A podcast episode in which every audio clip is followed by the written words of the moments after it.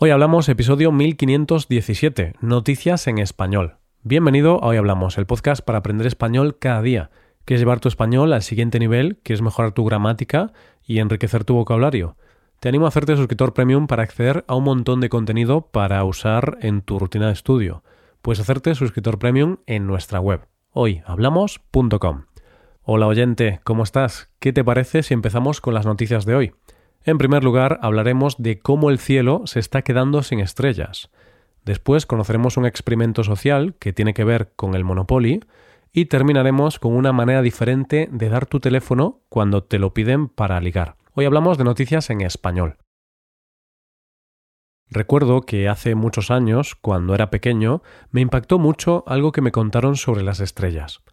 Me dijeron que como las estrellas están tan inmensamente lejos y debido a la velocidad de la luz, muchas de las estrellas que estábamos viendo podría ser que estuvieran ya muertas.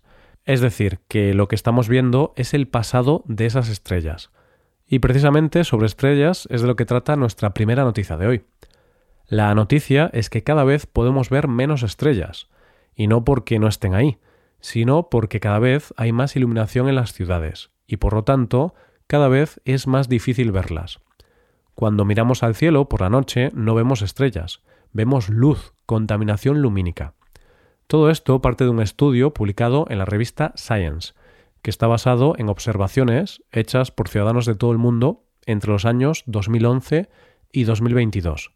Hay gente que se ha pasado 12 años mirando las estrellas para poder llegar a estas conclusiones. Para este proyecto, llamado Globe at Night, era importante contar con la colaboración ciudadana, para que pudieran comparar mapas estelares del cielo nocturno con lo que la contaminación lumínica les permitía ver en realidad. Hay que tener en cuenta que esa capa de contaminación lumínica, conocida como sky glow, es difícil de calcular. Los satélites no son capaces de leer, por ejemplo, las luces LED, que es la que más abunda hoy día en la iluminación de las ciudades, ni pueden captar la que es horizontal, como las de los anuncios o las fachadas.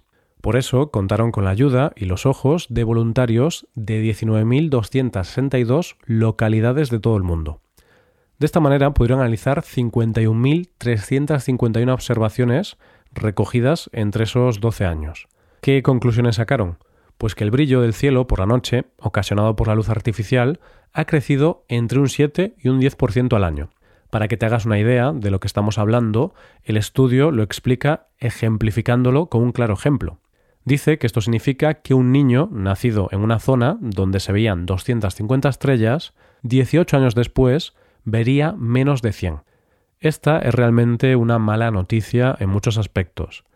Y es que esta contaminación lumínica no solo afecta a la astronomía, sino que nos influye a nosotros y al medio ambiente. Muchos de los procesos fisiológicos de los seres vivos dependen de los ciclos diarios y estacionales, es decir, de la luz.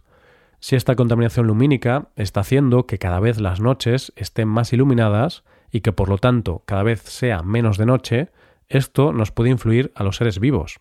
Es una noticia que debería hacernos replantear la iluminación por la noche. Esto hizo un experto en contaminación lumínica al respecto debe aumentar mucho la concienciación para que la luz artificial nocturna no se perciba como algo positivo, sino como el contaminante que realmente es. Vamos con la segunda noticia. Uno de los juegos de mesa que más me gustan es el Monopoly. Me gusta, me divierte, pero también saca una parte de mí bastante terrible. Me gusta ver a mis amigos sufriendo porque están en bancarrota. me gusta sacarles hasta el último céntimo. Y precisamente de algo relacionado con este juego es de lo que vamos a hablar en nuestra segunda noticia de hoy. Esta noticia la hemos conocido por un usuario de Twitter llamado Como Flauta, que ha explicado un experimento que se ha llevado a cabo usando el Monopoly. Con este experimento se ha querido demostrar cómo las ventajas desiguales que tenía un jugador lo hacían irrespetuoso con el resto de los jugadores sin privilegios. El inicio del experimento es muy sencillo se ponen a varios voluntarios a jugar al Monopoly, uno contra uno, y al azar a uno de los jugadores se le da una serie de privilegios y al otro no. Estos privilegios pueden ser varios, como usar un doble dado o darle más dinero. Lo importante es que uno de los jugadores juegue la partida con ventaja real con respecto al otro jugador. Pero lo interesante no es el desarrollo de la partida en sí. Lo importante de este experimento es ver el comportamiento de los jugadores. Algo que llama la atención en este experimento es que el jugador con privilegios comenzó a comportarse de una determinada manera. Tal y como cuenta el usuario de Twitter, hacía más sonido al mover la figura, tenía mayores señales de dominio y fuerza en los mensajes no verbales o un tono más alegre. Además, los privilegiados comenzaron a comer más y se volvían más irrespetuosos y prepotentes con el otro jugador. Pero quizá lo más impresionante de todo este experimento llegó cuando terminaron las partidas. Evidentemente, al partir con esa ventaja, los jugadores con privilegios ganaban las partidas. Sin embargo, cuando terminaron el juego y les preguntaron por qué habían ganado el juego, ninguno de los jugadores con privilegios hizo referencia a sus ventajas iniciales, y todo lo atribuyeron a su estrategia de compra de propiedades.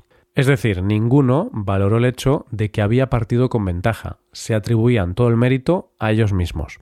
Lo cierto es que es un experimento social que realmente nos tiene que dar mucho que pensar, porque como dice este usuario, este experimento demuestra fielmente cómo las personas que nacen con ventajas, muy pocas veces, en este experimento ninguna, atribuyen su éxito o su capacidad monetaria por las ventajas con las que han salido, sino con la excusa de que hacen las cosas bien.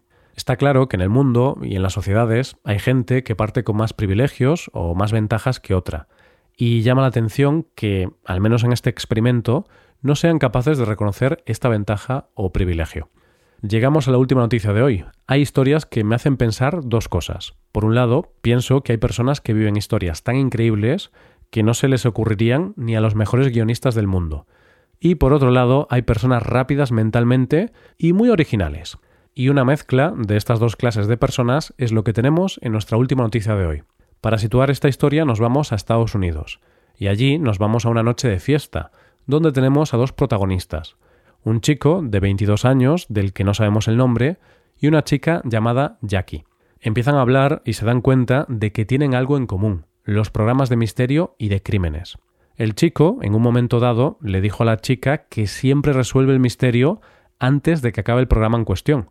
Así que, en el momento en que el chico le pidió el teléfono, ella le planteó un reto. Le dio su teléfono, pero no se lo dio completo. Solo le dio una parte del número de teléfono y dos números no los puso.